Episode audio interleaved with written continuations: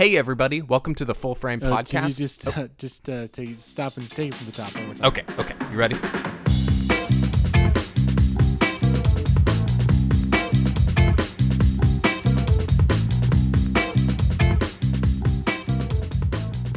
So, Josh, welcome back to the podcast. Thanks for having me. Um, I'm uh, yeah, I it's I, I can't believe how long it was that we had you on the first iteration of the podcast, the Zach and Zach podcast, to talk about Layover, which was, I think, how kind of everybody, at least in my circles, um, started talking about you, because Layover was this your feature film that you shot for six thousand dollars, which just it happened while I was in film school, and it just kind of blew everyone's mind. Um, particularly, you know, all of the articles that you were writing on No Film School and all the podcasts that you were kind of going out and talking about it. So that's, you know, where my, um, my f- familiarity with you and everything that you're trying to do started. But then, um, you did a second film, which came out, uh, when did Negative come out?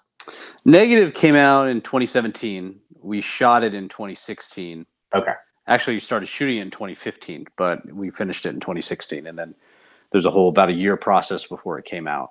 Gotcha. So people can go um, listen to the old, we're going to post the old uh, episode where you talked about Layover with us. So we're going to post that along with this one. But we're here really to talk about Negative, which we had, I had been trying to schedule and we had been trying to schedule for since you uh, sent me the link. And yeah, just because life happened. So, right. um, well, it's nice because nobody really was interested in talking to me about Negative. So it's really? nice to have, yeah, it's nice to have somebody, somebody so, interested.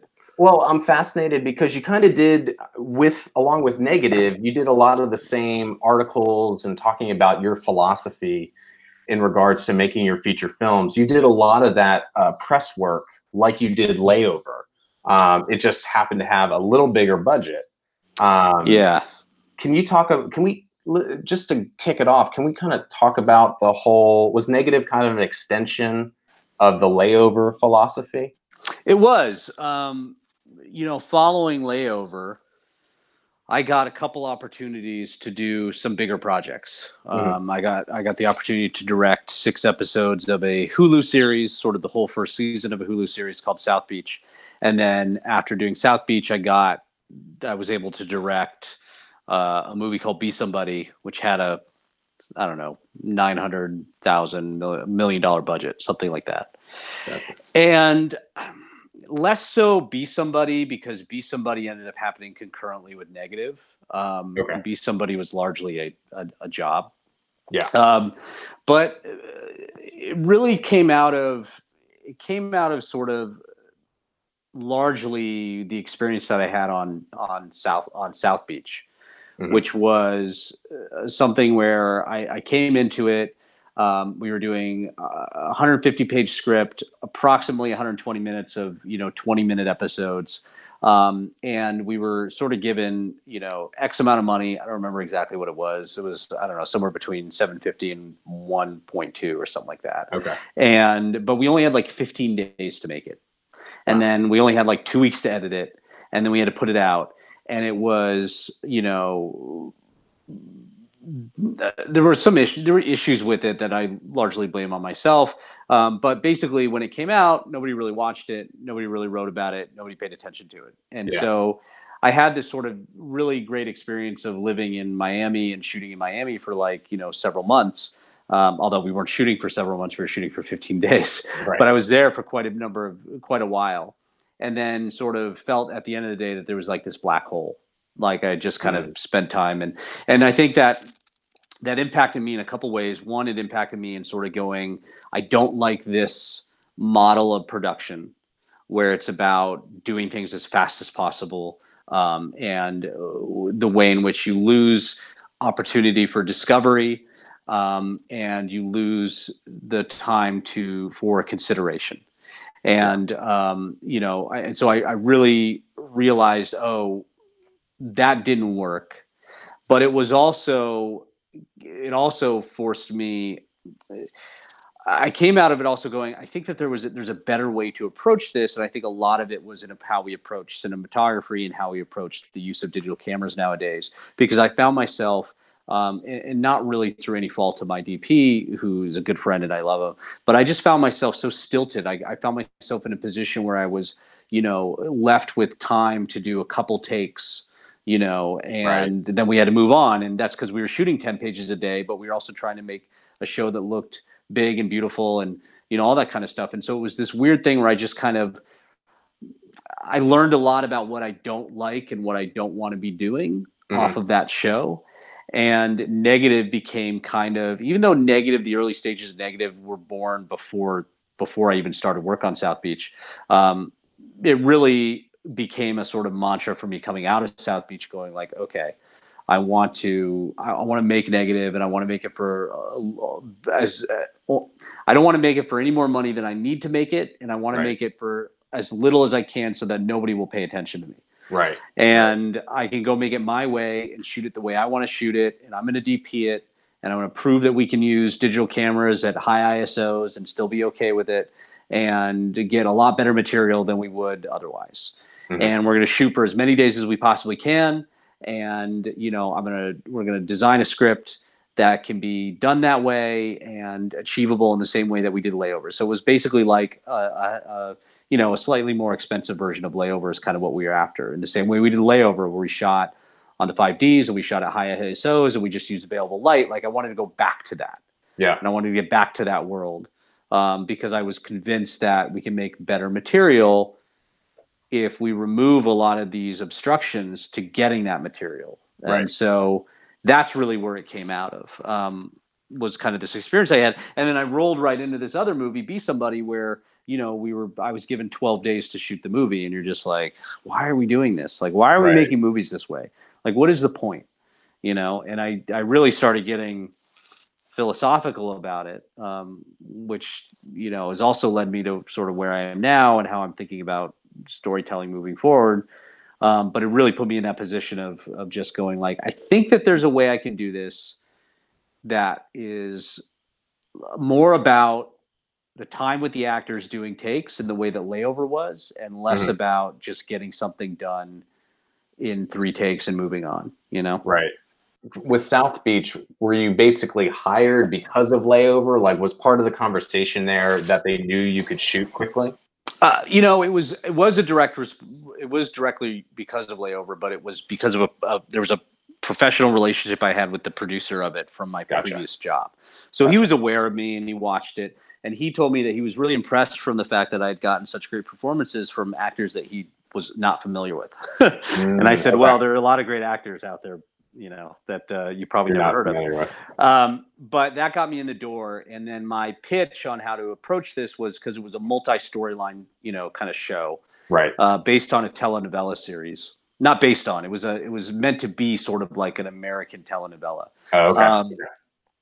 I pitched sort of doing each storyline in its own, you know, method of of shooting it, you know, whether we were on a Steadicam and sticks, or whether we were handheld, or whether we were this or that. And then also sort of each storyline had its own color palette to really make these places, these things feel distinct. Right. Um, and I think that one of my mistakes, and I've, I've sort of talked about this before, but I think one of my mistakes on that was when I was initially pitched, I was so against the idea of doing a soap. Mm-hmm. You know, and being somehow stuck in a soap world because of this, that I I pushed it with the writer away from that into something that it really didn't know what it was supposed to be, you know, and, and my sort of regret, I have two regrets about South Beach. I regret, one, that I didn't just embrace it from a storytelling perspective in terms of the soap. Mm-hmm. I didn't just say like, great, let's just go primetime drama as much as we can, right? Right, right. But that also, I didn't shoot it in the way that I've now realized is most comfortable me, to me, which is sort of camera on my shoulder, largely handheld, very few marks, letting actors kind of do their thing, and me operating. Right. Um, and instead of sort of doing, you know, I found myself in a position where we were doing Steadicam and I wasn't quite getting what I wanted, or we were doing sticks. And sometimes, like, you know, the challenge is if you don't have, you know, sometimes if you just don't have actors that are so captivating, you know, if that if if sometimes what I found is I can help an actor's performance by the way in which I move the camera. Yeah. And if sure. I'm not able to do that, then we're kind of left with nothing but it. And, you know, sometimes you have people coming in, they're day players, and you give them three takes and they're done. Right. You know, yeah, and if yeah. they, if they're great, they're great. And if they're not, like, you don't have much you can do to help them. Right. And so I think that's also what I felt like was my failure on it, you know, as a director was, you know, I, I just wish I'd shot it in a different way, because at the end of the day, where I came from was, um, I realized coming out of a couple of these things that I did after Layover was like, I have, I can't control how people feel about the movies that I make. I can't mm-hmm. control whether they like them. I can't control whether they think they're great or think they're terrible. I can't control any of that. And I can't control whether they make money or not. All I can control is how I feel about now, not only just the work that I do, but also how I feel about it. And yeah. coming out of South Beach, I just wasn't happy with the work that I had done on it. And so that, coupled with the fact that like nobody paid attention to it, which is probably a little blessing in disguise, but at the same time, it was sort of like a double whammy of like, you know, oh, I just spent seven months working on this thing, and not only does nobody care to watch it, but also I don't really feel that good about the work that I did. Yeah. You know, and yeah. because you come out of that and you feel like you let your actors down, you feel like you let your producer down, you feel like you just didn't achieve what you set out to achieve.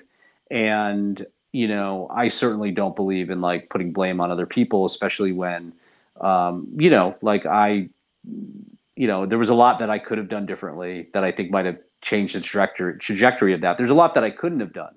Right. Um, but that's not, that was something outside of my control. And so, but at the end of the day, like all these projects have been just like a lesson, right? You learn mm-hmm. something from all of them. And the benefit that I've gotten is that I haven't had to learn those lessons on a hundred million dollar movie that everyone's paying attention to. Right. You know, yeah. that sort of puts you in director jail if you don't get it right. Well, it, it was South Beach, jumping from Layover to South Beach. Was that a big leap for you, or had you, because I know you had worked and you had done a number of shorts beforehand leading up to Layover. And um, I know you had worked on bigger projects, maybe not as yeah. a director, but bigger projects. Was South Beach a big jump for you? Not really. I mean, it was, I welcomed it. You know, I had been doing so much since, you know, even though you're sh- doing shorts, like I had just done, um, I had worked in the, capa- I had worked in the similar capacity that we worked on South Beach, meaning like I'd worked on a tight schedule. I'd worked with limited budgets, you know, I'd worked where, you know, you don't, you can't shoot on weekends over six weeks, right. you know, so I was familiar with that process. So it wasn't really anything that scared me or anything like that. I, in fact, I, I think as a as a sort of manager, quote unquote, like a, as a director sort of managing the shoot, I think I did a pretty good job. Yeah. Um, it was just the creative where I felt like I had I made I made some missteps um, that, you know, I regret or wish I could go back and redo. And, um, you know, but at the same time, it was not I, I've never felt um, like it was overwhelming or too much, because really, I mean, like, you know, if even if we're talking about a million dollar budget, it's really not a lot. Right. Yeah, it sounds right. like a lot. It's really not a lot. I mean, it really it doesn't change much, you know, you just have more people to manage. And so um, the challenge and this, the challenge over the course of the last several projects for me has been about, despite whatever your circumstances are, whether it's, it's a small budget or a bigger budget or a lot of crew or little crew, it's like, it's always about how are you fulfilling the creative vision, right? Mm-hmm. And I've certainly found myself fulfilling that better on the projects that I had a lot more control over. And will like, you know, Layover, Negative, you know, some of these shorts that I did where I just was like down in Mexico City running around with the camera and right. nobody bothering me. I was able to execute it in the way that I wanted. And the big challenge for me is thinking, okay, how do you take that sort of approach that we had in Layover or Negative and apply it to bigger productions, right? Where right. you don't have, where you have a very constrained schedule, where you have a lot of money, but a lot of those money are focused on people, paying crew, like all that kind of stuff. And so how do you, how do you bring that into a sl- a different sort of production system than the one that, you know, you had been working on and, and, you know, with where it's just kind of you with the camera. Right. And that, that has been sort of part of the challenge while maintaining your creative vision, your creative execution, getting everything you want. Um, you know, because a lot of the stuff that like, when you start to move into those tight schedules and all that kind of stuff, a lot of stuff you lose are those little bits that sort of help broaden the scope of whatever you're shooting. You know, it helps just flavor it, and it helps like, you know, like, yeah, you get all the tomatoes in there, but you forget the spices. Right. You know, so right. yeah, technically you've got a sauce, but it might not be a very good tomato sauce, you know? And so right. that's kind of how you're maintaining the ability to get that, despite the fact that you have not a lot of time to do it. How big was the crew on South Beach? I mean, maybe thirty, forty, okay, thirty so to fifty was... people at times. Okay. Yeah. I mean, it was, I mean, no, it's like a, it, it felt, it, look, uh, you know, it, it was like a real deal, right? Yeah, yeah. Like it was the real deal thing. You know, we had everything we needed. We were shooting in Miami. You know, um, one of my one of my things on it was like so much of the show was set indoors, and we were, you know, um, so we were trying to find these places, these locations with big windows where you could see the city, where you could see outside, like, you know, where you could really feel like it was not just like these, the, everything was just indoors, you know, right. and shot on a stage. Um, you know, and there was other interesting things that came out of that experience with South Beach that directly applied to Negative, or to the Layover and then later Negative, which was like, you know, we were shooting at all the, we were finding all these locations, and uh, funny enough, never shot on South Beach, but you know, we were shooting in Miami and, and looking at these offices and these office spaces, and you know, they're, they're not cheap. Um, and I remember like, you know, we had one of the storylines, this is about, it's about, uh, one of the characters owns like the hottest club in Miami. Mm-hmm. You know, and I just remember at one point we were having a conversation with the producer, and it was just like, oh, these location fees, like they're just getting out of control, and do we need all these extras? And I just said, I just had to say to him, like, listen, when you write in the text of your show that these two people are like, like the hottest record executives, record labels, the head of the hottest record labels in Miami, that this person owns the hottest nightclub in Miami, like you can't sell that by putting them in, you know, a basement office with four right. painted walls. Right. Like you're never, people are just going to tune out. Like if you're going to write into your script that these people are rich and successful, you need to sell that on screen. And this is how we're doing it. Now we're actually doing it way cheaper than like it would normally cost, because we're finding these government buildings that are allowing us to shoot there for very little money. But this is why it's this, like you can't, you can't put a, like, the only club space we could get was this kind of like revolving event space. You know, we were able to rent it out for four days. Right. And I just was saying, like, you know, you need this place. If you bring a hundred extras in here, it's going to look empty. Right. Like yeah. you need to fill it. Like we need three, four hundred extras, you know? Yeah. Um, so that's sort of the, um, you know, that's, that's like that big challenge. You yeah. know? That's where it starts getting eaten up and. Right, you know, and that's what we were saying. Like, so I was like, when I wrote Layover, all the none of this stuff was in here. You know, I didn't write how, how much money she had. I didn't write like, you know, that that uh, her friend was rich. I didn't write like, you know, it's sort of like, well, what what is going to be dictated by what we can find, you know, and like, oh, if the friend, if we find a great big house that we can use, great, then her husband's super successful. If it's like we find a smallerish house that they're, you know, they're not struggling, but like, you know, it's the million dollar like condo or million dollar like one bedroom in, in L A. Right. It's like, great. Then like, oh, he's a middle uh, mid-level executive. Like we, it doesn't matter. It's not in the text of the script, right. you know? And so like, that's what I always said too, is like, you know, about writing what you have. Like if your dad owns a Ferrari dealership and he's willing to lend it to you, then great, write the Ferrari in, but like, don't write it in thinking you're going to rent it. Right. You know, cause you're not gonna have the money. And so that, that became, you know, that was sort of one of those things that I brought into everything now that I've done, especially as a writer, is just going like, you know, and also while trying to expand it a little bit, but like that was the challenge on South Beach too, is just going like when, you know, that was a direct lesson, which was like, when you write something that's about rich and famous people, you need to sell that on screen or nobody's ever going to believe it. Yeah, totally. Was, so was Negative a script that you had previously written that you then, with the success of Layover, no, kind of went back and... No, I didn't write Negative. Oh, oh okay. Um, yeah, Negative was Negative was written by a guy named Adam Gaines, and it was born out of a I had he had contacted me randomly about when I was still doing a podcast or a blog or something. And he had sent me, a, you know, we chatted, and I was like, eh, I'm not really doing it much anymore, and you know, and then and then he had sent me a script of his that I read that was very like neg- very Layover-esque. Yeah. Um, and I just really loved his dialogue. I, I thought that he was kind of a, a Sorkin-esque type of writer, and mm-hmm. um, and I said, you know, uh, I'm just going to throw this out there. I have this idea that I had in college, which was, you know, originally it was um, It was about uh, this guy who goes into Central Park. It was like, you know, going to be a student film. And a guy goes into Central Park and he said he takes starts taking photos on film, right? Which dates me a little bit, but like, and then he takes those photos and he gets them developed at a one-hour photo, and he finds this this photograph of like this this woman like staring at at the lens, and he like doesn't remember taking it. He doesn't remember her, but there's this like photograph, and he sort of that was as far as I got. That was all I had. Yeah. And I said to him like, you know, maybe it's a spy thing. Maybe it's like she's a spy. I don't know. I was like, run with it.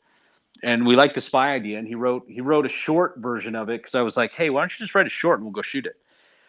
And I had at the time, I had, I had Katya and I had Simon, uh, who eventually starred in the feature. But I had them. They, I was I was attached to another movie that they, they were in. And I just said, hey, guys, we never worked together before. You want to go make a short for like nothing? And they were like, yeah, all right, cool. So Adam wrote this short, which was basically the opening of the movie up through the apartment.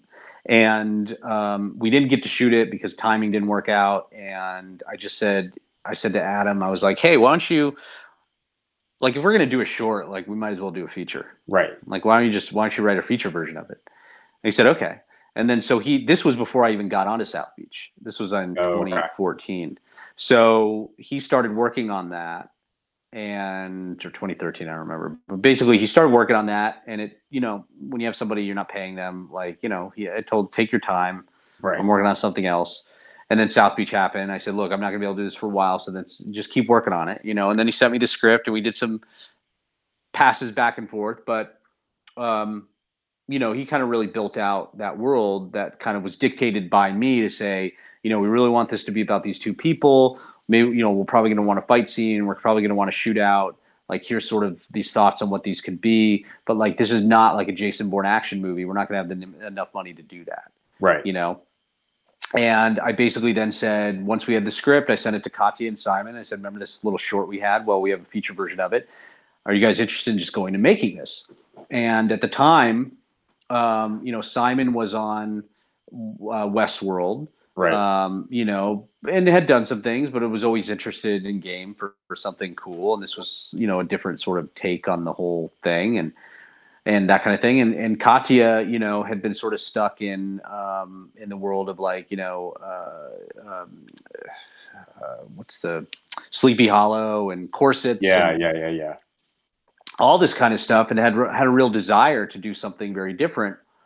And I said, well, you're going to play a really badass spy. Like, are you, you know, you down? She said, yeah. And so we brought on a producer, this guy named Will Borthwick, who, who was introduced to me by my manager. And I, I said, we're, we're going to do this for like a hundred grand. And he said, okay, I don't know how you're going to do that, but sure. And I said, well, just learn from me. And, um, and, uh, and then we went to, you know, we were originally just going to fund it ourselves. And my manager said, well, let me see if I can give someone, get someone to give you my, give you money. And so we went to, because of Layover, I had a connection at Mar Vista, and there was a, an exec there, um, Sharon Bordas, who really loved Layover, really responded to it, almost got me on to another feature they were doing, but uh, just didn't work out. And I went to her and I said, look, I really want to I really want to make this movie. All I need is a hundred grand. I want you to leave me alone, and I'll bring you a movie back. Right. And she said, okay. And so they basically gave us the money, and they left me alone for a year and let me go shoot the movie, um, which is fantastic. And so, yeah. so it was a hundred grand. We spent seventy-five thousand dollars of it on production, and we spent twenty-five thousand dollars of it on post.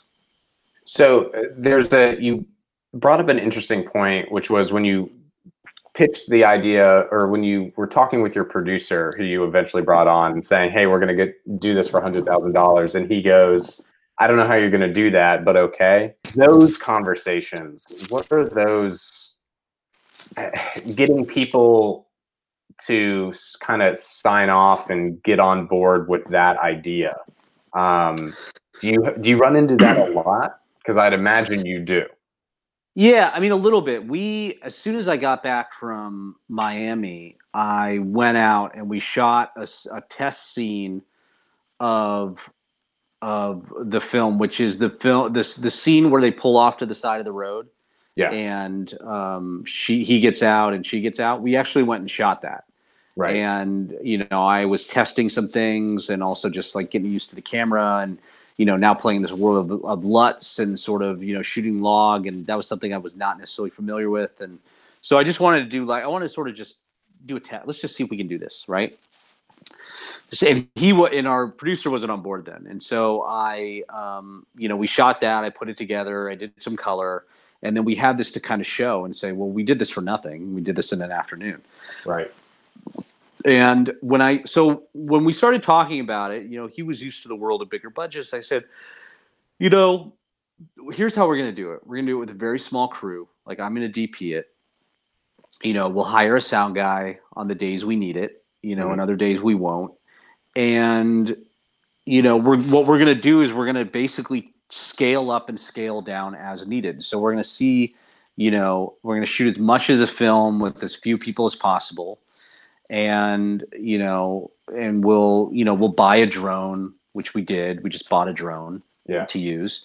And then we'll, you know, we'll buy like a car mount, you know, rather than renting it. And yeah, we'll rent some lights here and there, but like largely we're just gonna use a lot of natural light, a lot of available light. We're just gonna do it as is.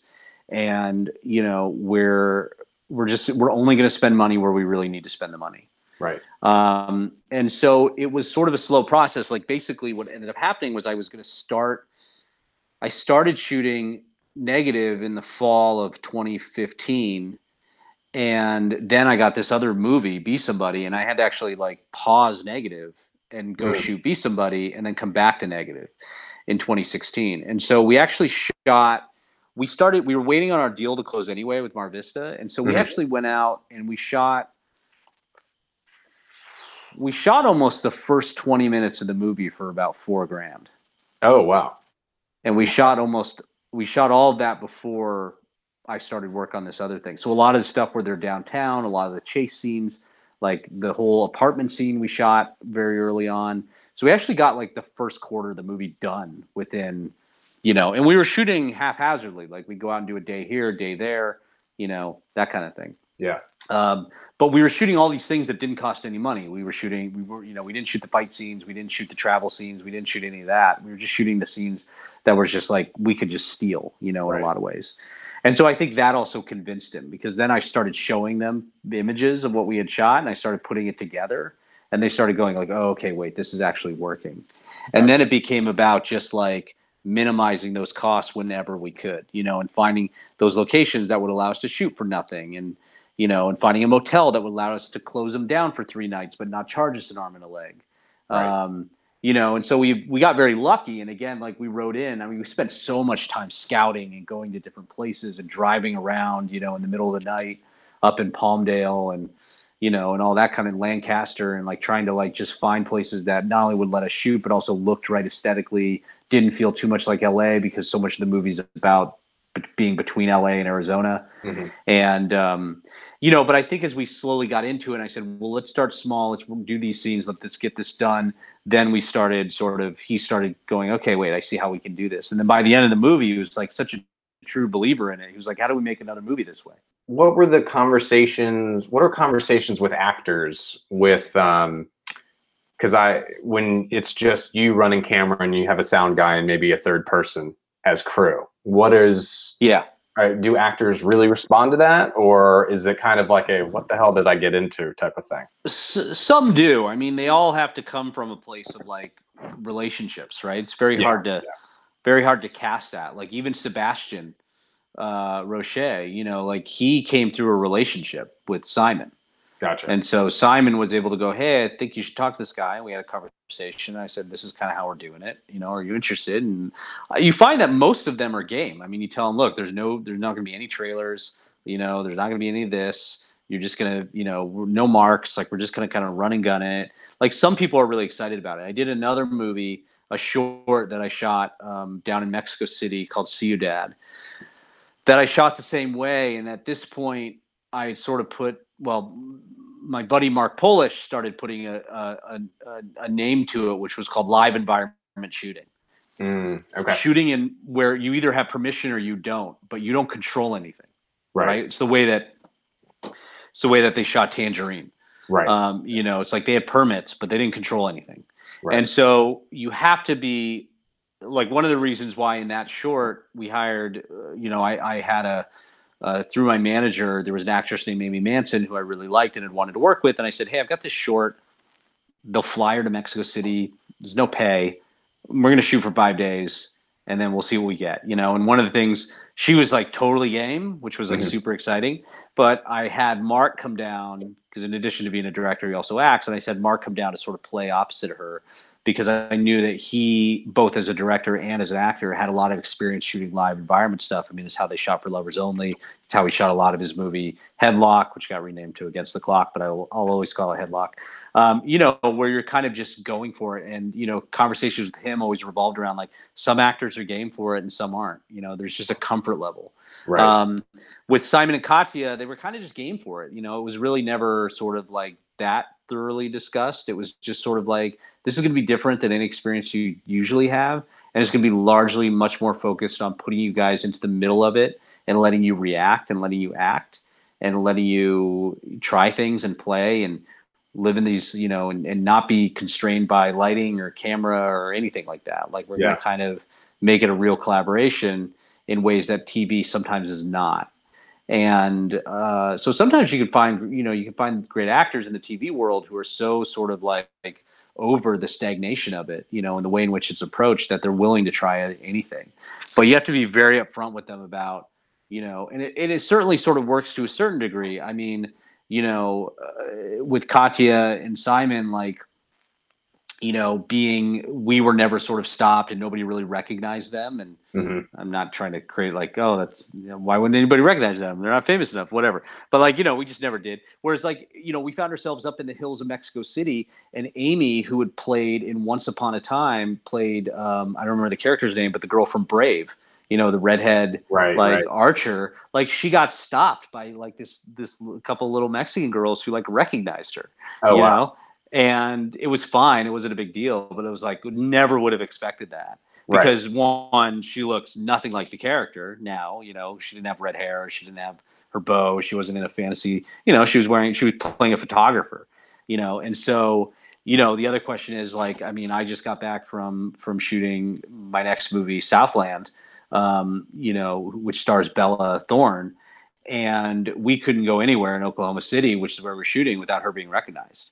You know, yeah. so even like, so, you know, I think it's, it's challenging if you get into that world, you right. know, but I think that there's, you know, so it just becomes, what it does is it becomes a conversation with the actors to say, like, we may only have one take, we may have one shot at this, but you're also stepping into it, designing it to be accomplished in that way. You're not doing complex choreography. You're not doing complex stunts or complex dialogue in those scenes where you may not have the time, you may not have the opportunity to do more than one take. Right. You know, right. Um, you just want them to be comfortable. And also, but I also think there's something to be said for putting them into a, a live environment, putting them into a situation where like they're not, it's not staged. You know, I remember we shot the scene in the Chinese market in downtown L A, and we shot it in basically like twenty minutes. I mean, we just boom, boom, boom. It was Robert Rodriguez, right? It was just like, yeah. okay, need this shot. Okay, let's move on. Let's get this shot. Boom, boom, boom, boom, boom, boom. twenty minutes later, we were done. And I literally, like, we were like, okay, let's go. And then I told my producer, I'm like, we'll be back in a few minutes. And he said, all right.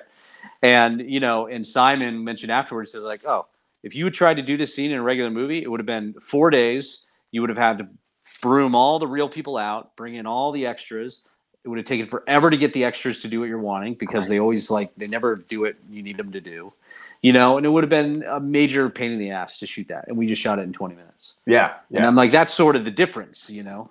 Um, now, if we had been stopped and told to get out, like, that would have been a different story, you know. Yeah. But, has that happened on either Layover or Negative? Did you run no, into that?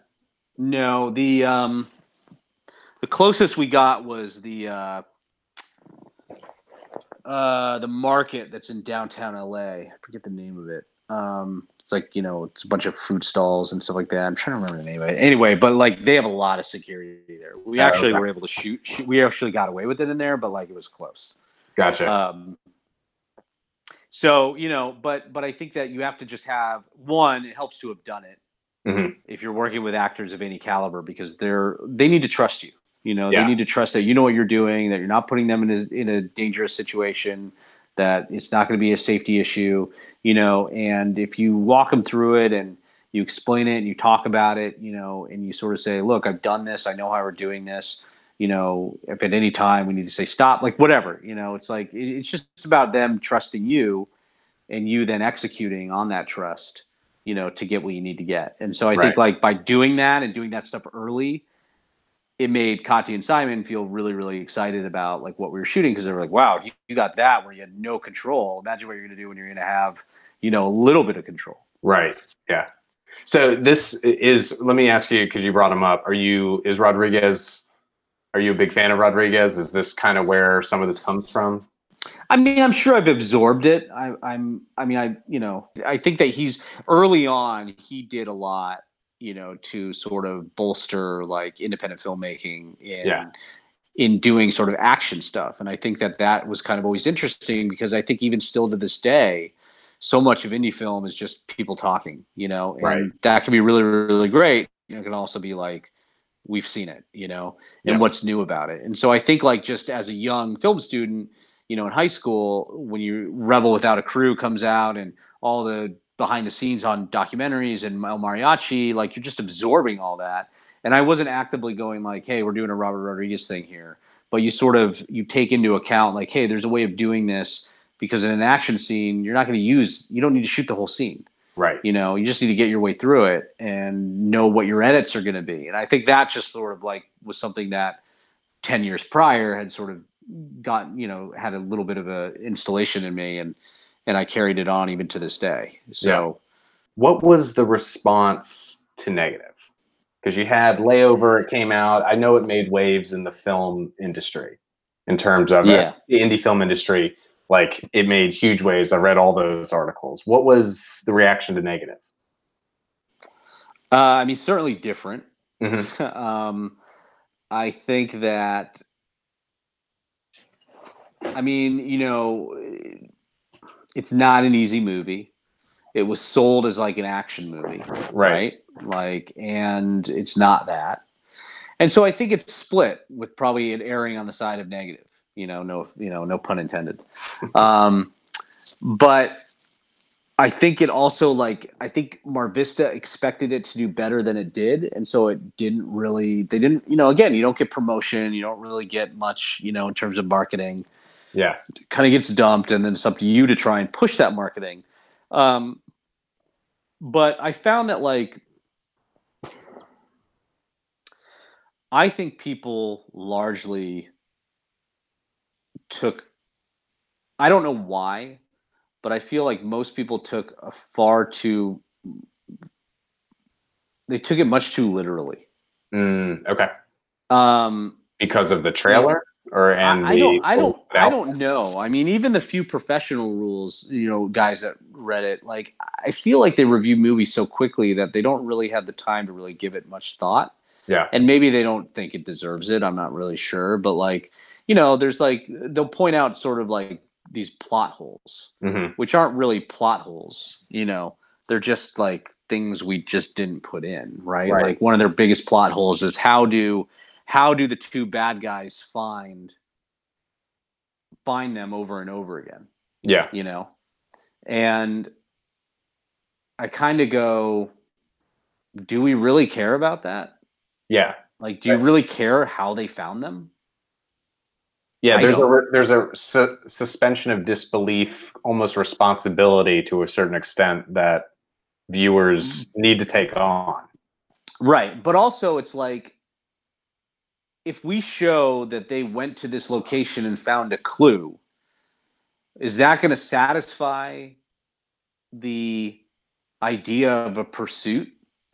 Because like I don't think so. Like, I mean, I think of like No Country for Old Men. How many times does what's it, what's his name? Javier Bardem's character. Yeah, yeah. Just like show up.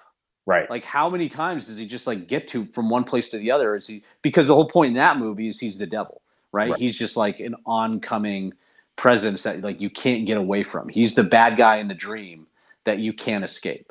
Right. But that's still a fairly literal movie. Like it's not a, it's not a fantasy. It's not something like that. And so like, I found that like people harped on certain things in the movie because I don't really know why, but like, mm-hmm. I don't find, to me, I find like who, who, like who cares how they found them? That's not the point. The point is they're just coming after them. They're fucking like, you know, mercenary, uh, drug dealing killers, and they're just gonna they're gonna pursue you and hunt you down. Right. And you know, and so I guess like you know, so that was something that bothered me. I remember reading one reviewer that said somehow a plot hole was the fact that like he used a film camera, you know, and uh, somehow that was like, oh, it's like they made the mistake of having him use a film camera, and I'm just like, uh, no, it was actually intentional. And do you not watch the movie? And like you know, but also people shoot people shoot on film all the time. Right. Yeah. You know, just because now everyone shoots on an iPhone doesn't mean there aren't certain people that still shoot on. So it just was like things where you start to get into that world where people are picking apart the film. You just go, yeah, I mean, this is now the world of Amazon movie reviews, and this is everybody's got an opinion, and there's nothing you can really do about it. So, um, you know, I sort of stopped looking. I know there's some people that really liked it and appreciate it. I think what we were trying to do at the end of the day was try and find how do you tell the spy story that's about the parts in between what you normally see. Right. You know, I think of like the scene early on in Jason Bourne, or in the the, the first Bourne movie, when he and um, whatever her name is is going, I forget the character's name, but like they're they're going from like Switzerland to France. Right. You know, and it's just like it's the dissolve, right? It's just like, oh, like the cars in the mountains of, you know, of France, and then they're in Paris, you know. And I was just like, well, what happens on that eleven hour trip? You right. know, he's just yeah, kidnapped her. Yeah, I was just kind of like, well, we don't have the money to do the Bourne, so like, how do we do the the stuff that's in between? How do we do the stuff in between the Bourne? And that was kind of what was interesting to me. I think that, um, you know, and then but also wanting to do action, and also wanting to do some gunfights. You know, I think that I learned a lot doing blank fire. You know, because we had the blank fire sequence at the end. Mm-hmm. I learned, you know, a lot about the fight sequence. I mean, we had a lot of fun shooting that. I still think it's. I mean. I haven't done another fight sequence, but I think people watch that and go, holy shit. Yeah. Um, but I think like, you know, uh, I get that there's, you know, there was just the nature of not having a lot of money. There are certain little problems we had to solve in, in the movie. And, you know, I just sort of remember going like, oh, like I didn't know that people would really care how they found him, because that seems to not be like, who, ca- like that's the most boring part of the movie. Right. You yeah. know, like who cares? Like, you know, and, uh, like I've seen it a million times, you sort of, what we were trying to do was just play into an audience's pre-existing canon of, of experience watching movies and go, oh, well, they're probably just, this is how they're doing it. I don't need to see it. Yeah. You right. Know? Yeah. Um, but I think that my biggest, you know, and there's some technical things that we should cover on, on Negative as well that would be of interest to people. But I, I think from a storytelling perspective, and again, I put sort of my, the blame on myself for this, um, is what I, and what I've thought about more, especially having now done Southland, which without, I can't go into detail about, but I think that, um, so Layover, Layover was not a movie about a girl just in L A for the night, right? Layover right. was a movie about millennial angst and about coming to a crossroads in your life, and knowing that if you went this way, it's going to lead to one thing. And if you go this way, it's going to lead to something that might not make you happy, but that seems to be the easier choice. So that's what I'm going to take. Right. And that, that I realized that wasn't necessarily something I put together when I was writing it. It was something that I realized in watching it with audiences and watching it with a bunch of retirees in Palm Springs to watching it with a bunch of younger people all over the place. Like, you know, everybody sort of latched into this idea and had a universal experience with, I've been at a crossroads in my life and I've taken one of those routes. Mm-hmm. And I either take the route that like she didn't, or I took the route that she did. And so everybody somehow connects to it, connects to this idea of not only a sort of like desire to be in a situation like hers where, oh, you know, I, I maybe I had a layover that night, or I had a all night chat with somebody, or like whatever, you know, there's just, yeah. there was a lot for people to sort of connect to in that. And I think that has a lot to do with the success as people watch it, because everyone's experienced that right in some, in some way. So that's what the movie's really about. The movie's about that. It's not about the plot. And I think the, my, my, problem now looking at Negative, and probably the reason why it didn't quite hit in the way that I expected it to, was that nobody really cares that I made a movie for one hundred thousand dollars. Right. At the end of the day. Except audiences, uh, uh, uh, yeah, audiences don't care. Right. Now, there's a whole other thing about that, so we'll sidebar that. But the problem with Negative at the end of the day is it's not really about anything other than the story. Mm-hmm. Yeah. And so there's nothing to connect to. There's nothing to really latch onto. And I think that that maybe is probably just a result of the type of storytelling that we were doing and the way we approached it, you know, that Adam and I sort of dove in. And I certainly had no problems with it when we were going into shooting. But sort of having come out of it, I recognize that it's kind of just about what it is about. Right. And there's nothing else really there. Sure, sure. And I've sort of now started really looking at anything I do through that lens of what what is this really about? Because mm-hmm. if it's just about the story, why are we making it? Why are we right. telling it? You know, and that seems um, obvious, but you read a lot of material nowadays, and there's such a thirst for material that people are just pumping out whatever. You know, and I'm certainly guilty of it too. You know, I've I've written things where I'm like, this isn't, I just don't know what this is about anymore. You know, yeah. or I come up with ideas, or I even attach myself to th- myself to things, and then I gotta go, you know, I just don't know what this is really supposed to be other than what it is. Yeah, and I just sort of lose interest um, because I think that I've recognized that really the best movies out there are those movies that, you know, and again, I'm stating the obvious, but like it's not that obvious. Which yeah. is like the best movies out there are the ones that we inject ourselves into and can connect to on some level and can be challenged by. And if those movie, if your movie's not doing that, then why are you making it? Mm-hmm. Because there's enough horror movies out there that are about nothing. There's enough thrillers out there that are about nothing. There's enough dramas about two people, you know, talking their ears off that aren't really about anything. And I think like, you know, I'm certainly moving forward. Everything I do, I'm like, I'm just going, what's this really about? Like, what's the thing that's below the surface that's going to get an audience member to remember this movie and to connect to it and to be excited about it? Yeah. You know, and, uh, yeah. and so that's kind of what I'm looking for, you know, in terms of, um, you know, in terms of like projects. And I think Negative, the one thing Negative did was teach me that. Now, on the other hand, the thing that I said we could sidebar was this idea that sometimes, frankly, you are making movies for the filmmakers who work in Hollywood. Yeah. Um, you know, you are making movies as audition pieces, as terrible as that sounds, but that's what Layover was. That's what Negative was. Like, it was about making something that probably was never going to make any money at the box office, despite your thinking it would. And what it's really about is it's really about showing execs that you know what you're doing. Right. right. Or that you have a perspective or a story, you know? So the one thing that like with Negative was Negative showed that I could do a fight scene and that I could do gunfights, mm-hmm. you know? And that became sort of helpful when we were getting into Southland and started getting like into that world, because there were not fight scenes, but there was a lot of stunts and there was a lot of uh, gunfire, right? You right. know? And so that kind of became helpful. Right. Yeah. So regardless of whether anybody, and, and, and frankly, that's how it should be. You should be making these small movies. You should be learning new things. You should be trying new things. Hopefully people see it and then they go, hey, why don't you do this? Yeah. You know, maybe right. we could get this guy to do this, you know, but, um, but that's sort of like, that's, that's also what you're doing too. You know, it's not just, sometimes you have to think like when you're making these smaller movies, you're not really making them for an audience, because there's yeah. not going to be an audience right. to watch it. You're making it to get your next movie.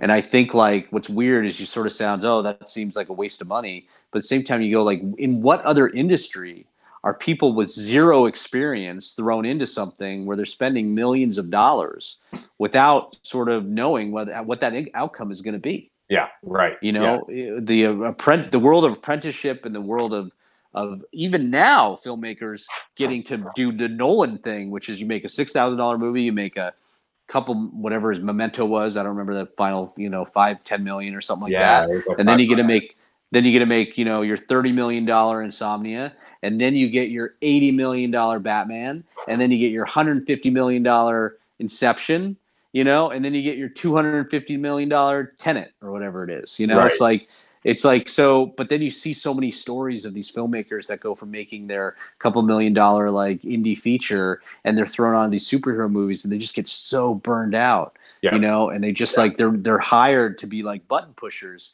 because the studios know they can control them in the way that they can't control bigger directors. Right. But it's really sort of tough on those filmmakers, you know, to execute when you've got rooms of executives telling you what to do. You know, you don't have a lot of creative vision. You don't have a lot of creative ability, and you may not be familiar enough with how to work those rooms and how to work the politics of that room, because nobody teaches politics in filmmaking right. as the course. Yeah. Right. Like, yeah. I mean, how, how much uh, of filmmaking is politics? I can't even tell you. Like this, you know, the politics of making films should be offered in every film school, and nobody teaches you it. Right. And so either have it or you don't. And if you're going to be, you're going to bristle against it, you're going to fight against it, you're going to be labeled a troublemaker, you're going to be put in director jail, and you're never going to get to make a movie again. And that's just not necessarily fair. You know, I think that like that's so, so the more that you can be making features or making stuff and the experience you get and figure out what you like and what you don't like, the more prepared you're going to be to very gently take those steps up. Do I wish I was making much more expensive movies already at thirty-five years old? one hundred percent. Do I think I'm really ready for it? Um, I mean, maybe at this stage, having gone through Southland, right. but even then, like I don't, I, I'd rather jump up slower and still get yeah. to execute it, you know, the vision that I have. And so I think that's also something that like people are in a rush to get somewhere um, before they really know where they're going or have really taken the necessary steps to prepare for that journey. And so, you know, um, that's what I've been fortunate with, because I've been able to fail. I've been able to try things that didn't work and take jobs that I probably shouldn't have and, you know, have them not do well and learn from them and apply them to the next thing without being punished for it. Yeah. You know, so that's, that's certainly been um, a boon and, and, you know, allowed me to sort of, again, like, I mean, Southland is a wholly original script, you know? Yeah, and being able to play in that world as opposed to needing to come up with the I P and all that stuff was a gift. Well, you hit on, so everything you just talked about got me all excited again because it's a, because I'm in the middle, I'm in post on a feature, you know, and I, it's, you know, I look at it and go, God, I'm, I can't believe we got through it, but it's also like you're looking at it, seeing all of the flaws, all of the mistakes, um, but to, it is, and I know for people listening, it's also you saying like, look, you make this as an audition piece half the time or, you know, all the time, or, you know, that those first couple films are you testing yourself against yeah. those situations. And yeah, it may, you do have to do it at some point um, is, you know, for me kind of where I am. And because we're always, It, the tough part is, and I found myself like, as I'm going through posts, like I just, I honestly, like I can't go to no film school every day anymore. Um, right. The website. And I can't read all those articles every day as much as I love them, because it just drops you in this well of everything I'm not doing, everything I'm not working towards, everything I, you know, it, you're just so overwhelmed by it. And, um, oh yeah. You, you just no, and I mean turn it off, but that's even a darker place of like I'm turning all that off to focus on this project, but I also, but you still have to keep your um, excitement for your own project and your optimism of your own project, you know, alive, and that's really difficult to do without having all the connections. Yeah, I mean, look, I, you know, two years ago made a decision, obviously with my family, to leave L A. Uh, to move to, you know, the woods of the Hudson Valley in upstate New York, yeah, and to largely disconnect from all of that stuff that you just talked about, right? Yeah. Like the no film schools, the Twitter, the people, every fucking person in L A working on a movie, you know, um, you know, get get out of there, you know, and get away from it, because one, it does nothing for your like, you know, own depression in what you're working on. Um, but two, it's just a, it's a, it's pretty much a distraction. Yeah, yeah. There have been great movies made prior to there being Twitter, and there will continue to be made great movies once Twitter is gone. Right. But you know, I um, I really started believing in like I need to be doing the work. The work is what's going to do it. It's not, not going to be my connections. It's not going to be the people I meet on Twitter. It's not going to be going out and marketing and networking and like whatever. It's going to be doing the work. It's going to be, because I also, look, frankly, I also reached a place before I moved. I got signed to C A A. I have a really good manager. I had a great lawyer. Like I got, okay, networking's taken care of. I don't have to do that anymore. Right. Right. Like if I have a great project, they will find the people right to get it done. Yeah. And that's what happened on Southland. Like I had a script. A lot of people turned it down. A lot of people said no, but they found the people that said yes. And it took a while. You know, I wrote the script three years ago. Mm-hmm. But we finally got it made. I mean, we we just made it, you know. Right. And so, um, so that got me away from it. And and getting here, uh, I found that what happens is, and it was so it's so funny you brought this up because I just saw this, funny enough, a No Film School article that I saw on Twitter randomly, yeah. um, even though I've largely stayed off of it, and talked about basically burnout, you know, yep. and it happens, and it happens when you don't have a work-life balance. You know, it happens when you are so focused on just movies, movies, movies, movies, movies, and that puts you in a state of always comparing yourself to what's being made or what's getting greenlit or the people that you know, you know, and and I'm certainly a super jealous type. I see people working on something and I'm not. And I'm like, oh, you lucky motherfucker. Like, yeah. how'd you get yeah. that? And it's probably something they just invented and it's not paying them anything, you know, and they're just like lucky, you know, they're just like doing it and they're probably grumbling about it. Like, you know, same thing. You know, I, I've, I've, two of my good friends wrote the quiet, you know, A Quiet Place. Yeah. You know, oh, wow. Stopbeck and Brian Woods. Like, you know, they're like great guys, and I hear about everything they're doing, and then you sort of hear the real story behind it. And, you know, you gotta go, okay, we're all in this together and we're all dealing with stuff. And, you know, but it's super easy to go, why am I not doing, especially when you're not working? And I think that for me, I had to step out of that environment where I was constantly confronted and by all those people that are doing stuff, you know, yeah. because I found myself just like not in that happy place, you know, of, um, of supporting them in the way that we sh- should, you know, yeah. in the way that you should support your friends. And so now it got to, now it's like, I look around, and one of my, one of the most exciting things to me is seeing all of my peers and all these people that I know getting their shot, whether it's their first feature or another feature or a T V series, or it's, you know, all these people that I've watched over the last couple of years struggle, try, fight, get something going, fail, have something else happen. It seems like twenty nineteen, like all these things are coming together for all these people that are right in my sort of peer group. And it's really fun. And I'm actually, for the first time, feel like genuinely excited for them as opposed to jealous. Right. You know, and yeah. that may have something to do with the fact that I got to make my movie this year, but it also may have something to do with the fact that I've tried to really change my mindset. Certainly living in on four acres in the middle of the woods has helped with that. But it's also been like, film is just, film's not life to me. And I have really gotten to this place where I feel like, you know, we have kind of one shot here and we should really have a fucking great time doing it, you yeah. know, while we're here. And, you know, I've started fly fishing. I get outside. I like, you know, I spend the mornings writing or working on what I'm working on, and then I'm watching my daughter or I'm getting out. Like, I really am trying to find a way to not be so consumed by the filmmaking process mm-hmm. and or the filmmaking world, and instead just like, this is my work and I'm going to focus on my work. And it's funny because, like, you know, there was an article years ago that I reposted on my blog that was about the very thing you were talking about. And it was a roundtable with like all the sort of directors that had been nominated that year. I think it was Hollywood Reporter. And they all, you know, it was Coen Brothers, it was Affleck, it was Aronofsky. And it was like just these great, great directors. And all of them were talking about how the early stages of post are the worst experiences that they've ever had. And it right. happens on every movie. And it's like, you know, the reporter was surprised by it. And everyone's just like, oh, yeah. They're like, it's the most miserable time in your in your life. You know, Aronofsky's, he was just like, oh, yeah. He's like, the day you watch your assembly cut is the day you know you're going home and getting drunk. And they were just like, they were just like, why? And they're just like, well, because it's just like, it's, it's, it's so far, you are so far from being done. Right. And it's just the worst it will ever be. Yep. You yeah, know, in like theory.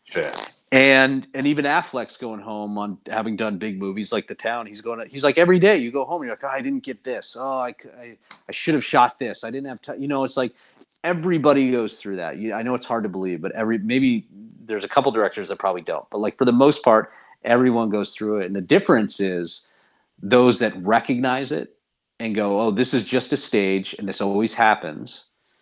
And now I just got to buckle down and I got to do the work, and I got to slowly build this film brick by brick, frame by frame, to get it to where I need it to be. And it's not going to come easy, and it's not going to be handed to me. And the only way to do it is to just sit in the fucking chair and do it. Right. And that applies to writing, and it applies to whatever else you're doing. It's like, so that's where like the work has to be the fulfillment. It can't be awards. It can't be box office. It can't be any of that, because, you know, if you look at like David Foster Wallace talking a lot about this, and the idea of fame is like, if your goal is to be famous, you'll never be famous enough. If your goal is to have money, you'll never be have enough money. Like you, if your if your goal is a constantly ever shifting thing, you know, I write about, I wrote an article that was sort of about the, um, oh God, what was it called? Um, I'm gonna have to get it for you, but basically it talked about this idea, yeah. talked about the idea of, um, Oh, a re- relative success in Hollywood. I can't believe oh, it. Yeah, yeah, yeah. Uh, and I've read that multiple right. times. it's it's that, right? And it, it's because if if your if your goal is to win an Oscar, very few of us are ever going to do that. And so all your entire life you're going to be disappointed. Right. You know. Right. Your goal should be to just do good work. Yep. And if you do good work, other stuff will come, but it will never own you and it will never consume you because it's not on your plate. It's not something you're trying to stri- strive for. Right. You know, it's about it's about getting to do the work. Now, when you have the chance to do that work, you should fight as fucking hard as you can to do it, right? Like, and I'm yeah. going through that now. It's like protecting your vision, executing the film you want to execute. Like that is a fight worth worth fighting, right. you know? But but you know, trying to but that's the work, you know. That is so I work. think right. yeah. Exactly. Yeah, so I think like it's just about recognizing everybody goes through it. It's recognizing it's not uncommon, and and even the best filmmakers in the world like deal with the first assembly cut of their movie, which is probably the worst movie they've ever seen in their life, you know, and and that's what it's supposed to be, right? Because you know it's it's you haven't touched it yet, you haven't done the work. And so, you know, I think that that's really, I don't know, it's it, I've found myself over the last couple of years, you know, sort of oddly enough following the you know the twenty sixteen election.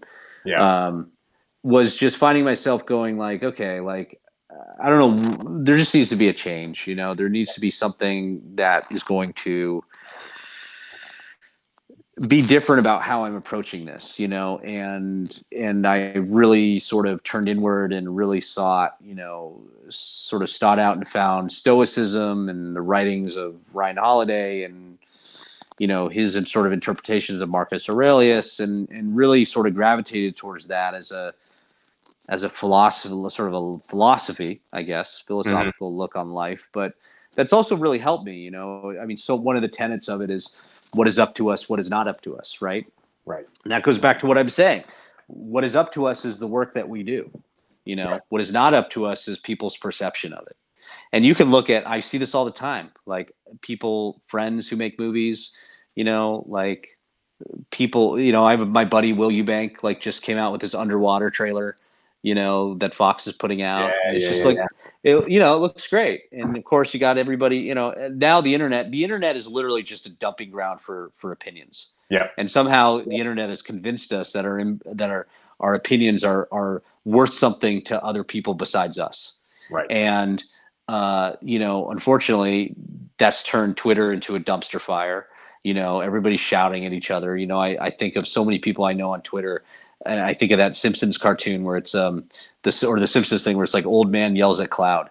You know, it's right. like that's that's to me is what it is. Like, and I think like you know, you go on there and it's just like pessimism and yelling at each other. And I'm sure there's some good stuff in there, but it just doesn't seem worth it to wade through the shit to find like, you know, a diamond on there. And, yeah. and and I don't even think it's a diamond, you know, it's a it's a cubic zirconium. Yeah. And right. and and you know, I just find so much more satisfaction in sort of getting off that, looking out in the world, finding those stories that I want to tell there, and not worrying about everyone else. Because right. I'm you know, and I've been there, man. I fucking had arguments on Twitter, and I've probably been part of the problem and and part of the worst of them. You know, and even some people like that I got into, we later made up, you know, right. and, and sort of apologized to each other. And, and I, but I, I just said, you know, this is just not, it's just leading to people not liking each other in arguments. And it's so much misinterpretation of what you're writing. And, and you're trying to explain things in one hundred forty characters or two forty now or whatever. And it's just like, why, like, why are we spending our time doing this? Like, why are yeah. we not creating? Think of how many words you've written on Twitter, in tweets. That's probably t- tens of screenplays. Yeah, right. It could have gone into a script. And yeah, that- and I, I and how much energy you put into that. And I just really started to go, I just don't want to, I don't want my energy. I don't want that to be my energy. Yeah. You know, I don't, I don't want it to be it lost in there. Right. Yeah. Like I'd want, I want that energy going to my kids, the good energy, not the bad energy. I want, yeah. but I want the energy going towards my kids and how I'm raising them. I want it to be going towards my wife. I want it to be going towards the work that I'm doing, you know, and it's sort of like you were, there was a point where it felt like if you weren't on Twitter and you weren't engaging with everybody, then you were missing out. Right. Like FOMO. Yeah. Yeah. The fact is, it's just not true. Like yeah. I, I can't tell you last time I really, I mean, I guess I read it today, but like prior to today, I hadn't read something on No Film School, which I think is a great site. I'd read that in a year, more than a right. year. Right. You know, well, you like, I mean, written for it. Yeah. And I've written for it. And I think it's a great resource for filmmakers. And so I'm not knocking it, but I'm saying like at some point you stop, you stop needing to be looking at resources and you need to start doing, you know, and I think Layover yeah. became that for me, which was about, okay, I've got to just start doing. Right. Yeah. And then, And then you see sort of, oh, that's really where it, that's really where things change, right? Yeah. Where you, when you start doing it, and and even doing it at the budget we did it at, you know, it was it was for me it was a game changer. I mean, every job I've had has come directly out of Layover. Yeah, yeah. Well, sense. So there's a lot to like unpack there, but I think like I don't know. I've I've just had a, a big change, big mindset change over the last couple of years, and. and have kind of like shared that out, out there. And, you know, just felt like, you know, I think that,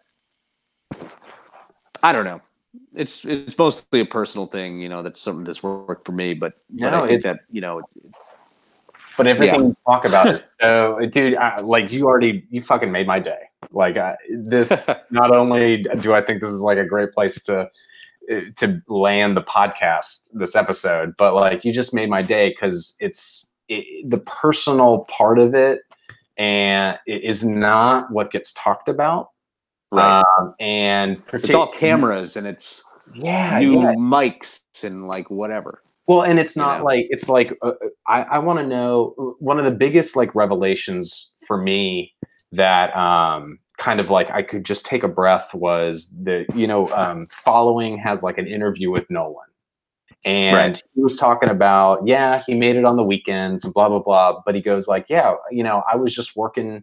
My day job was going in and filming, you know, C E Os of companies. And that's how I was making money at the time. And that, and, right. and to me, that meant that one little nugget that I'm sure he doesn't even remember saying meant the world to me because I was either in the middle or I was prepping to go and shoot my film. And that is exactly what I was doing at my nine to five. And just right. know that Nolan had to make his film around his nine to five meant the world, you know? Yeah. And yeah. it was, and so everything you're talking about, it, it's interesting to me. And I, you know, I'm, You know, I eat it up, but I'm also sure that everyone who's listening needs to hear that because uh, particularly knowing all the filmmakers in D C and, you know, the scene's really underground here. And it's always like, you know, is, is any of this worth it? Like, is it going to be worth it? And to know that like any of it is worth it because you're going to learn something. Um, you just need to get back in, constantly be getting back to it and back to it and back to it. Um, and it is about, well, you know, yeah, well, it needs to be, it needs, the, the trick is it define worth it. Right. Sure. Sure. Like, and, th- and that's what my article is about. Like what's, what's worth it to you. Yeah. Right. Is it, and I think at the end of the day, at some point, like you just become a working director. Right. And so part of worth it is like, well, this is now my career. Right. Right. Like in the way that selling insurance or being a C E O or fucking working at McDonald's. Like, I mean, yeah, it's like, it's great. We enjoy it. But like at some point it's a career, right? And it comes with all the bad stuff that careers come with and all the problems and all that kind of stuff. You know, it's not all glory. Right. But um, the other side of it is like, you know, it still comes back to this, this idea that like, what's compelling you to tell this story? Like, why do you have to tell this story? Because now the world is so full of stories, right? right? It's it's not hard to find movies. Like, they're everywhere. And everybody's telling them, and everyone's making them, and a lot of them are, you know, I'm I don't I'm I'm, I'm also now in a place where I'm not thinking badly about any, any work anybody's done, right? But it's right. like because I think like you got to support the act of making stuff, you know, but, but I think like at the end of the day, there probably should be a filter of some right. kind. And I think that because that filter is not going to be, you know, mm, I mean, I don't know who's going to be that filter, but the filter really should be you. And a lot of that should be just like the worth it should be able to te- being able to tell the story that you feel so compelled to tell. I mean, I, you know, I really felt that on Layover, but I felt it much more from the perspective of needing to make a feature, mm-hmm. you know, and then and less than, oh, this story, I have to tell this story, right? Right. right. Southland actually became a story where I I writ- written a script and felt so compelled over the years to tell this story.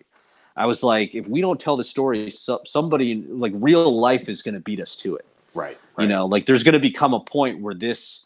this story is not necessarily anymore a part of the zeitgeist, you know, either because technology changes or because trends change or social media changes, you know, so there's a window in which we can make this movie and have it be sort of relevant, you know, while at the same time, once we make it, if we make it right, then we're not locked into that window any further.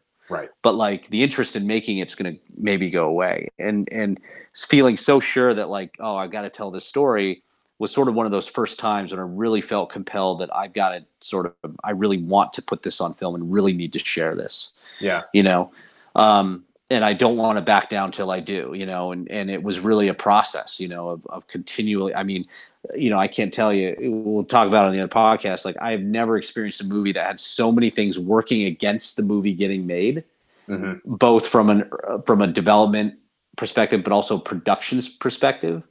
I mean, every day it seemed like there were battles being fought. I yeah. mean, you know, there wasn't a single plane, because we shot in Oklahoma City. There wasn't a single plane carrying an actor or a crew that was not delayed at some point. yeah. Like yeah. just crazy, you know, crazy stuff. And, you know, and so, but you got to be there to fight through it and go, this is worth it. This is worth it. This is worth it. And and if you can find that that satisfaction in the work, right? And that's why I say, like, right. to me, making the act of making Southland for me, being on set, working with Bella, working with Jake, working with Amber Riley, working with every actor, frankly, on on on the movie, but being able to hold that camera and watch these actors perform, like that was it for me. That that was like, I mean, I there were so many times when I just wanted to keep going just because I wanted to hear them say the words again. Yeah, you know, and and that was that was everything to me. And and sort of, you know, now I sort of I'm holding on to that as we get into that same stage that you've been in, that everybody's been in, when you're like, I'm bracing for this, you know, this uh, assembly cut. Yep. Um, to sort of see where we're at and go, okay, what what didn't I do? What did I miss? Like, what did I fuck up? Right. And then, and then you got to buckle down and you got to do the hard work of saying, how do we make this great? Like, how do we, how do we get this done? You know? Right. And, and having been there, I'm still scared by it. Right. I'm still challenged by it. And I think you're not, you're probably not like, you're a director if you feel that, right? If, frankly, if the Coen brothers feel it, then I think like you should feel it too, you know? Right. And I, I, the difference has been that I've learned to recognize it. Mm-hmm. Right. So I'm familiar with it. And I'm expecting it. And I just know, okay, like, you know, it's probably going to be the worst version of this movie. Let's just get through it. And then usually you go, you know what, like even on Negative, when I first saw it, I go, oh, actually it's not that bad. Yeah. It actually is much better than I thought it was going to be, you right. know? Yeah. And, and so it just, you know, and then you just have to open yourself creatively to saying, okay, if it is a problem, if it is this, how do we solve this? How do we be, how do we be creative with it? I remember, you know, there was a scene on Be Somebody, um, which was like the first scene that we shot. And it was just like, ugh, just like, you know, all right. Yep. And it was sort of about this kid, you know, who's like famous and he's being confronted by his mom and all the stuff they have, we have to do. And it just wasn't connecting. And I literally said to my editor, I just said, you know what, we gotta we gotta sort of redo this scene. We gotta rethink this scene. Yeah. You know, and I started going, what if we use cutaways? What if we use, like, we had all these crowd shots in slow motion. I found a couple of crowd shots that had been done like after we cut the camera. So none of the crowd was smiling, right? But they were all kind of looking at the camera. And I was just like, what if we use, from a much more subjective perspective, use this to build the pressure and the feeling of intensity and all this stuff that's coming from them. We cut it up more. Right. And like, you know, I, whether it worked or not, it was still that that perspective of saying, forget about how we shot this and forget about what the script says.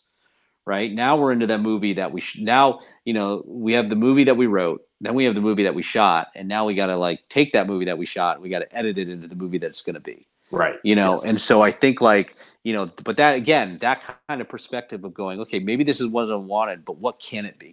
Yeah. And is that going to be better? The entire ending of Layover was that. I mean, you know, originally she finishes her monologue and then it cuts to the next morning and then she gets up and it's just this kind of like montage of her doing stuff.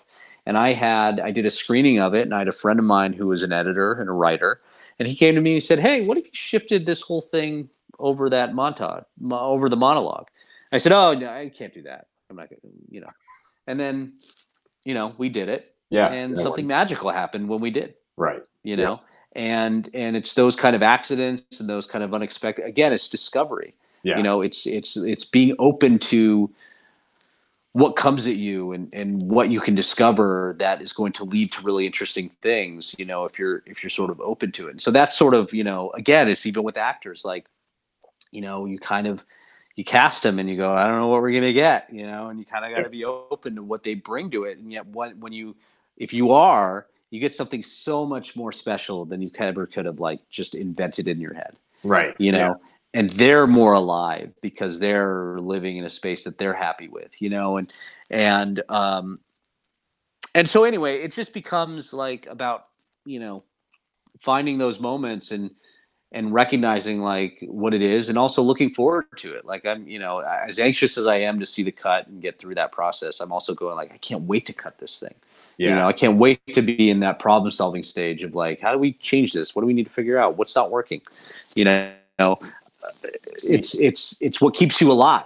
You know, yeah. It's what makes you feel alive as you're sitting at a computer moving pixels around, you know? Yeah. Um, it's so that, that being, has to be uh, like, you're anxious, but you're also, it, it, you being in a state of discovery is like really it's excitement and anxiety kind of almost at the same time, or jumps back and forth like so quickly. When I made my short film Dig, I was, you know, just editing it myself because it's a short film. Right. And I just started going like, uh, I got I got so lost in this opening of how to cut it. And I was trying to do it in a linear way and it was struggling and just not working. And I had a friend of mine who was a reality T V producer that we were hanging out with a lot at the time, and my wife and I were hanging out with him, and he's like, oh, I'll take it. Like, I'll, I'll mess around with it. And I said, okay. And he took it, and he's like, you know, a couple week later or so, he was kind of like, yeah, he's like, listen, I, you know, I've, I'm an avid guy. I have no idea how Final Cut works. So I was kind of learning as I go, and he kind of shows me something, and literally, you know, no offense to him, I'd say of this opening, it was like ninety-nine percent of it was garbage and unusable, right, in terms of the cut. But he did one thing that totally unlocked my ability to, to edit the thing, which was like he took the shot of Mark Margolis, who's sort of the guy being tied up. I don't know if you know the story, but like, you know, yeah. It was a shot that was like, and I, so I started on that shot, and that's yeah. what he did. And I went, oh yeah, I don't have to be linear with this. It's what allowed me to like speed through that process and get it done like quickly. But it was right. that it took somebody else looking at it differently and going, what if you did this? What if you did this? And doing even like the worst possible job at it, but it still, it still gave you that, that something to feed off of, you know? Yeah. That I so I think you gotta, there's ways of being open to that and sort of embracing it, and, and, and those happy accidents, whether it's in life or whether it's in filmmaking or, you know, kind of whatever it is. Yeah, no, for sure.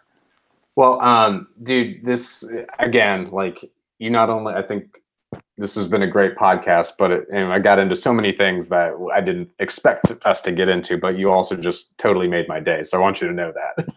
Um, oh, it's great. It's nice it's, to hear. Uh, it's always great talking with you, Josh. I really appreciate it.